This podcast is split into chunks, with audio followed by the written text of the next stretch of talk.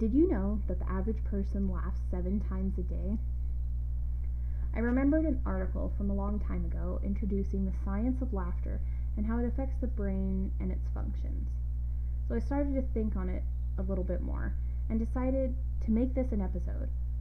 This is episode 3 of Persistently Growing The Magic of Laughter.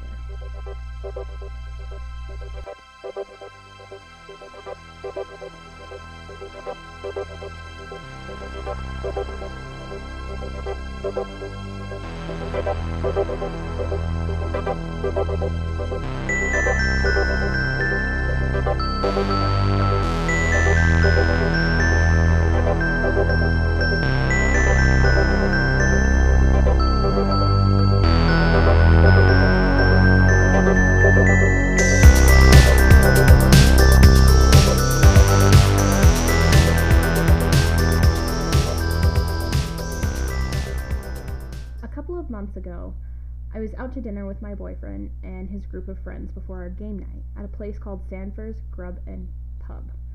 We were waiting to be seated, and I was on my phone checking my Pokemon Go. In this small little waiting area that's kind of by the door, if you can imagine it, it's sort of like a box attached to another box by a really small gangplank. Yes, like on a pirate ship when an older man in a puffy gray or blue vest came out of the restaurant and came up to me and asked, Why did the duck get kicked out of school? I was stunned. The rest of the group was stunned. Nobody answered him, but he looked at me again and said, For using foul language. Laughed at himself, laughed with the other people and left. This is something that happens a lot to me. Uh, it's a little weird, but I'm starting to get used to it.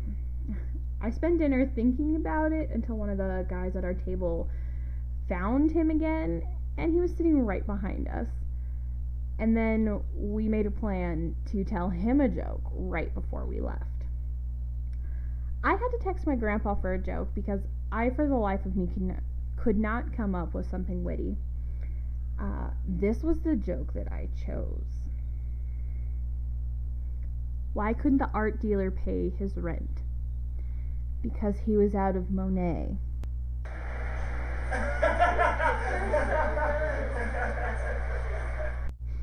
I can hear the eye rolls from here. um, and then we booked it out of the restaurant after paying, of course. I found a couple articles to help me answer the questions that popped up when I started to think about laughter and what it does to us. I want to say right now that I try my hardest to make sure that these sources are valuable and reputable, but I'm only human, so if I make a mistake, please understand I'm not a scientist. I'm just trying I'm just someone trying to grow. So the questions I asked myself were how does laughing affect the brain? How does it work? Does laughing make people like you more? Well, the people at howstuffworks.com, specifically Marshall Brain, yeah, Brain, I double checked it's Brain, not Brian, uh, wrote an article about the science behind laughter. We've all heard about how laughter can be the best medicine, and now there's starting to be some proof that it's true. The study of laughter has been given its own name, gelotology, Kind of like jello-tology, but it's not jello, it's gelotology. Laughter is a result of a state of relaxation among your peers, which makes people feel like they can trust you. Laughter is also useful in helping you cope with a wide range of mental and physical illnesses. One of the most talked about findings is the research on laughter and the immune system. Laughing reduces the amount of stress hormones your body produces and can counteract the fight or flight response in our brains. When you laugh, you produce more natural killer cells that fight off things like tumors and viruses.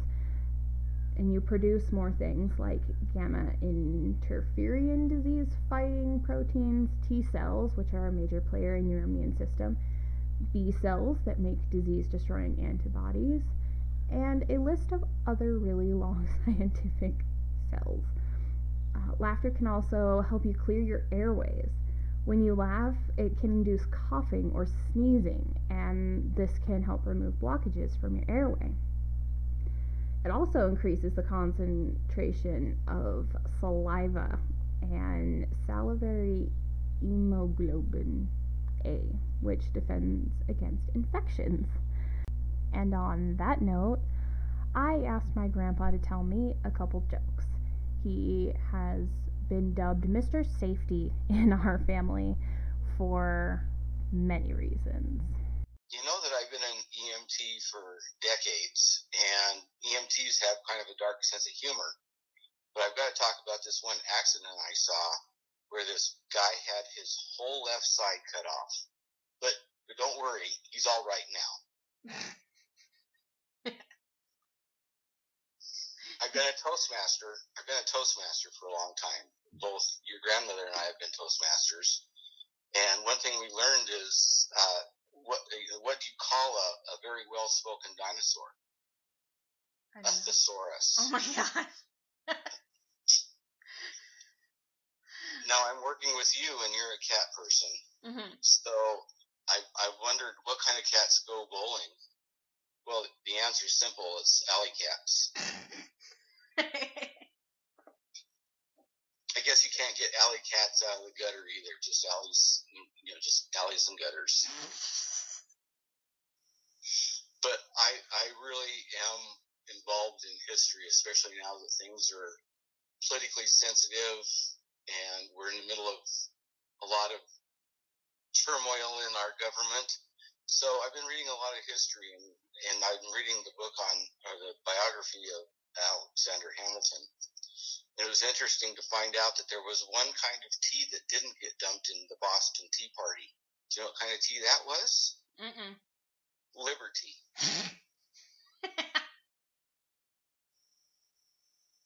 So that's my life in puns. That's great. Is that okay? Yeah, that's perfect. Do you like to work out?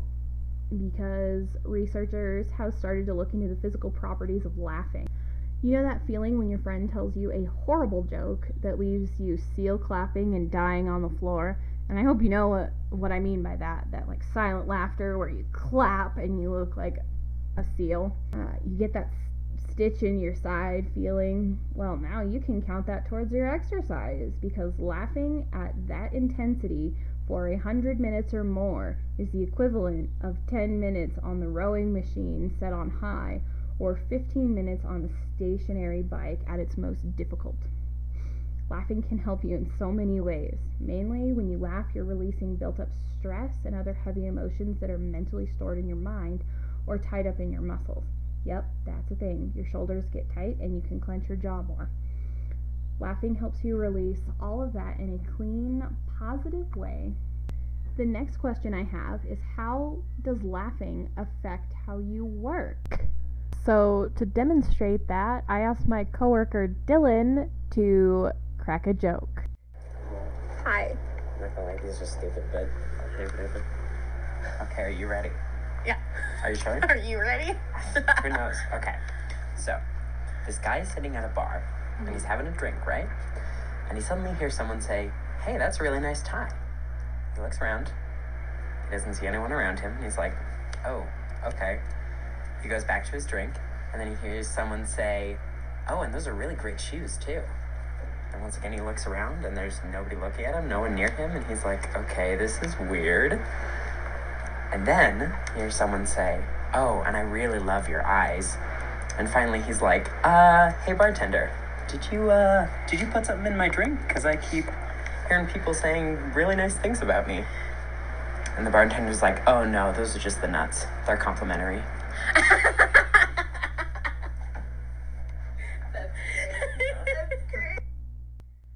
I feel like this is a super important part to me personally. As someone who is just now getting into the world of adulthood and responsibilities, I've been exposed to several toxic work environments where things just weigh on me too much and I end up going home feeling tired and in pain.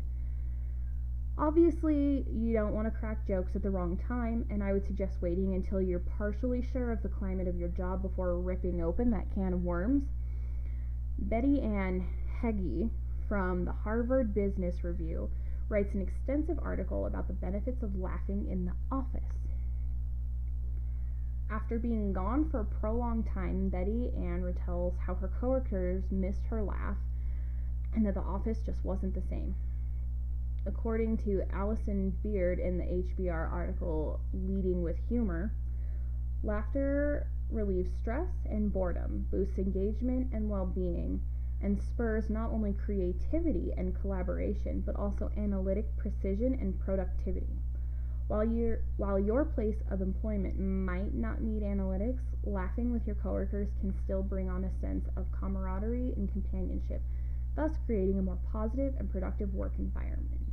That is all just a very long sentence saying it's okay to laugh at work and it makes being at work more enjoyable for everyone and can actually help you get stuff done faster.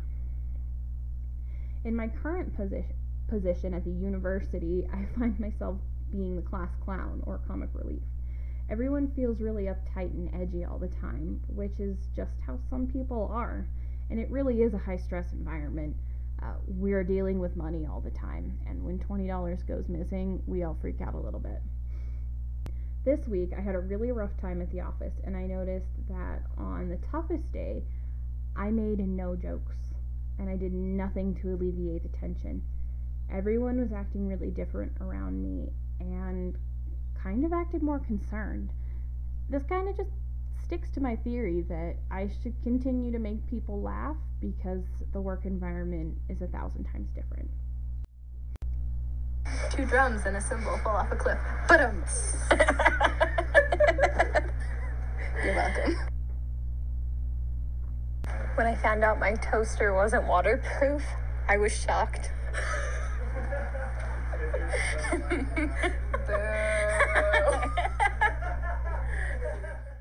started working with my counselor Bethany, whom I mentioned in a previous episode, she pointed out that I make self depreciating jokes in an attempt to gain sympathy from people, but the jokes are too funny to actually get what I want. She suggested that I try to form other types of jokes and start seeking validation for myself, which is a big step, let me tell you. So now I try to steer clear of self depreciating jokes like pointing at trash cans and saying, me. And I've seemed to have ventured into the realm of dad jokes, super corny jokes, and my absolute favorite recently, the type that are not funny but are so hilarious you have to roll your eyes. Um, I don't really get laughter, but I seem to be fueled by the eye rolls and the sighs. Um, it's usually followed by a snort, so I guess that might count. Laughing helps keep your heart healthy, and that's good to keep in mind. Thank you so much to my guests that I had uh, my grandpa Scott, my coworkers Dylan and Sam, whose last names I won't share to maintain privacy. And I want to say thank you to anyone listening. This podcast I've had a little bit of trouble with, even though this is only episode 3. I didn't really think I was going to record it and upload it, but I reminded myself several times. Even though I would love for other people to listen to this every day and get comfort from knowing they're not alone and that what they're thinking isn't solely their own thoughts. My original plan for this podcast was to record my growth so that when the inevitable happens, when I move or when I have to meet with a new counselor, I can share these recordings with them instead of spending valuable time with the counselor, regaling my life to them and all of the things that I've gone through. So, um, before I go, I just I want to challenge whoever listens to make two people laugh this week. It'll make you feel good, it'll make them feel good, and you know, it helps build human connection, which I think we all need a little bit more of.